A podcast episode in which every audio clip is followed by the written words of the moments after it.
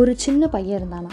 அவங்க அப்பா ஒரு மில்ல வேலை செஞ்சுட்டு இருந்திருக்காங்க. அவங்க இருந்த வீடு எப்படின்னா ஒரு சின்ன வீடு ஒரு ரூம் அளவு அந்த அளவு இருக்கக்கூடிய ஒரு வீடு. அவங்களுக்கு ஒரு நாளைக்கு ஒரு வேளை தான் சாப்பிட முடியும் அப்படின்ற அளவுக்கு கூட அந்த வீட்டில் ஒரு ஏழ்மை இருந்திருக்கு. இந்த பையனும் அப்பப்போ அவங்க அப்பாவுக்கு ஹெல்ப் பண்ணுறது அப்படின்றதுக்காக மில்லில் போய் கூட சேர்ந்து வேலை செய்கிறது இந்த மாதிரி உதவிகள்லாம் செஞ்சுட்டு இருந்திருக்கான். ரொம்ப தூரம் நடந்தே தான் போயிட்டு நடந்தே தான் வருவாங்க. ஒரு பதினஞ்சு ரூபாயை எப்படியாவது சேமித்து வைக்கணும் அப்படின்றதுக்காக நடந்து போயிட்டு நடந்து வர்றது அந்த மாதிரி தான் இருந்திருக்கு. அவங்க அப்பாவுக்கு கதை எழுதுகிற பழக்கம் அப்படின்ற ஒரு பழக்கம் இருந்திருக்கு. அந்த கதைகளை போய் ஒரு ஐம்பது ரூபாய்க்கு விற்றுட்டு மட்டும் வருவார். ஏன்னா அதை கொண்டு போய் கரெக்டான இடத்துல கொடுக்கறதுக்கு ஒரு ஆப்பர்ச்சுனிட்டியும் இல்லை. கொண்டு போய் கொடுக்குற அளவுக்கு பண வசதியும் கிடையாது. அதனால அதோட நிப்பாட்டிக்கிறாங்க. ஆனால் அந்த கதைகளை வாங்கினவங்க ஒரு பெரிய பெரிய டேரக்டர்கிட்ட போய் கொடுத்துட்டு அவங்க பேர் அந்த கதை கீழே எழுதி பெரிய ஆட்களாக மாறியிருக்காங்க. இதுதான் அந்த ஃபேமிலியோட சுச்சுவேஷன் ஸோ அந்த அப்பாவுக்கு வந்துட்டு பல வருஷங்கள் கழித்து ஒரு கான்டாக்ட் கிடைக்குது. ஒரு தமிழ் சினிமா இண்டஸ்ட்ரிக்குள்ளே போகிறதுக்கு ஒரு கான்டாக்ட் கிடைக்குது. உள்ளே போய் ஒரு அசிஸ்டன்ட் டைரக்டராக ஜாயின் பண்ணி பல வருஷங்கள் இருக்காங்க. அப்புறம் டைரக்டராகவும் மாறியாச்சு. அவர் டைரக்டர் ஆன பிறகு அவரோட அந்த ரெண்டாவது பையனை வந்து நம்ம இண்டஸ்ட்ரியில் இன்ட்ரடியூஸ் பண்ணலாம். ஒரு ஹீரோவாக இன்ட்ரடியூஸ் பண்ணலாம் அப்படின்னு முடிவு பண்ணி கேமரா முன்னாடி பத்தொம்போது வயசில் இருக்க அந்த பையனை வந்து நிற்க வைக்கிறாங்க. அவன் ஒன்றும் ஒரு டேரக்டரோட பையன் அப்படின்ற ஒரு கர்வத்தில் வளர்ந்த பையனும் கிடையாது. ஹீரோ லுக்கும் அவனுக்கு கிடையவே கிடையாது. ரொம்ப ஒரு அவனோட உடம்பே ரொம்ப மெலிஞ்சு பார்க்குறதுக்கும் ஒரு கலை இல்லாமல் அந்த மாதிரி ரொம்ப சுமாரான ஒரு பையன் தான் அவன். கேமராவை தவிர சுற்றி இருக்க எல்லார் மேலேயும் அவனுக்கு ஒரு பயம். எல்லாரை பார்த்து ஒரே நடுக்கும். அந்த நாள் அவனுக்கு பிடிக்கவே இல்லை. இந்த நாள் வராமையே போயிருக்கணுன்றது அந்த மாதிரி யோசிக்க ஆரம்பிக்கிறான். சரி ஏதோ ஒன்று நம்ம செஞ்சுருவோம் அப்படின்னு மனசை திடப்படுத்திக்கிட்டு நடிக்கணும்னு நினச்சா கூட சுற்றி இருக்கவங்க பண்ணுற அந்த கேலி கிண்டல் அவனுக்கு சுத்தமாக பிடிக்கல. என்ன தைரியம் தான் நீங்கள் வந்து நிற்ப இந்த உடம்ப வச்சு நீ எப்படி இங்கே வந்து நிற்கலாம் நீ ஹீரோ ஆகிறதுக்கு தகுதியே இல்லை. அப்படின்னு அவன் காது படவே பேச ஆரம்பிக்கிறாங்க. அது அவனுக்கு ரொம்ப கஷ்டமாக இருந்திருக்கு. அழுகிறான். திரும்ப என்ன பண்ணுறது நடிச்சு ஏதோ ஒன்று நடிப்போம் அப்படின்ற ஒரு தைரியத்தில் நடிக்கவும் செய்கிறான் அப்படி நடித்து வெளிவந்த அந்த படம் தான் ரெண்டாயிரத்தி ரெண்டில் துள்ளுவதோ இளமை அப்படின்ற ஒரு படம் வருது. ஆனால் அந்த பையனுக்கு இன்ட்ரெஸ்ட் என்ன இருந்திருக்கு அப்படின்னா ஒன்று மரைன் இன்ஜினியரிங் படிக்கணும் இல்லைன்னா ஒரு செஃப் ஆகணும் அப்படின்றது தான் சூஸ் பண்ணியிருக்கான். ஓகே இதெல்லாம் நடந்து முடிச்சிருச்சு ஆனால் ரெண்டாயிரத்தி மூணில் வந்துட்டு ரெண்டு படங்கள் வெளிவருது. அதே பையன் நடிச்சு. காதல் கொண்டேன் அப்படின்ற ஒரு படமும் வருது. அதே மாதிரி த்ரீடா த்ரீடி அப்படின்ற ஒரு படமும் வருது. எவ்வளோக்கு எவ்வளோ கேலி கிண்டல் பண்ணாங்களோ அவங்களெல்லாம் மூஞ்சில் அடிக்கிற மாதிரி அந்த படம் ஒரு ரிப்ளை கொடுத்துச்சு. அவ்வளோ சக்ஸஸ் ஆச்சு. நினச்சி பார்க்க முடியாத அளவுக்கு ஒரு சக்ஸஸ் ஆகுது. ஆனால் இவர் இவனோட முதல் படம் வந்த போதுலேயே ஒரு சப்போர்ட் கிடைக்குது. பாலு மகேந்திரா அப்படின்ற டேரக்டரோட சப்போர்ட் கிடைக்குது. ஆனால் அவரோட முதல் படத்தப்பவே பாலு மகேந்திராவுக்கு அவ்வளோ பெரிய ஒரு நம்பிக்கை இருந்திருக்கு. இந்த பையனால் முடியும் என்கிட்ட திறமை இருக்குது அப்படின்ற ஒரு விஷயம் இருந்திருக்கு. இவர் இவர் வந்து நிறைய ஹெல்ப் பண்ண ஆரம்பிச்சிருக்காரு. திறமையை அவனுக்கு சொல்லிக் கொடுக்கறதுக்கு இன்னும் அவனை டெவலப் பண்ணுறதுக்கு நிறைய விஷயங்கள் சொல்லிக் கொடுக்க ஆரம்பிக்கிறார். ஒரு கைடாக இருந்திருக்காரு.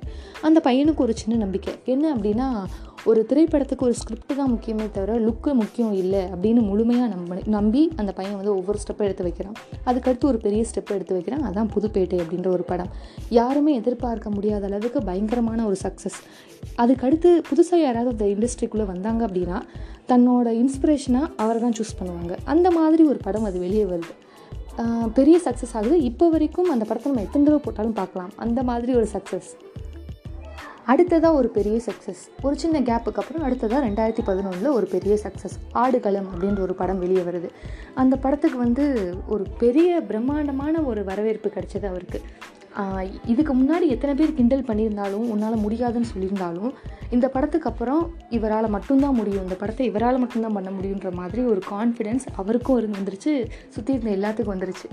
ஸோ அந்த படம் மட்டும் கிட்டத்தட்ட ஆறு அவார்டு வந்து நேஷ்னல் அவார்டுக்கு கேட்டகரி ஆறு கேட்டகரியில் செலக்ட் ஆகிருக்கு இவரும் நேஷ்னல் அவார்டு அந்த படத்துக்காக வாங்கியிருக்காரு.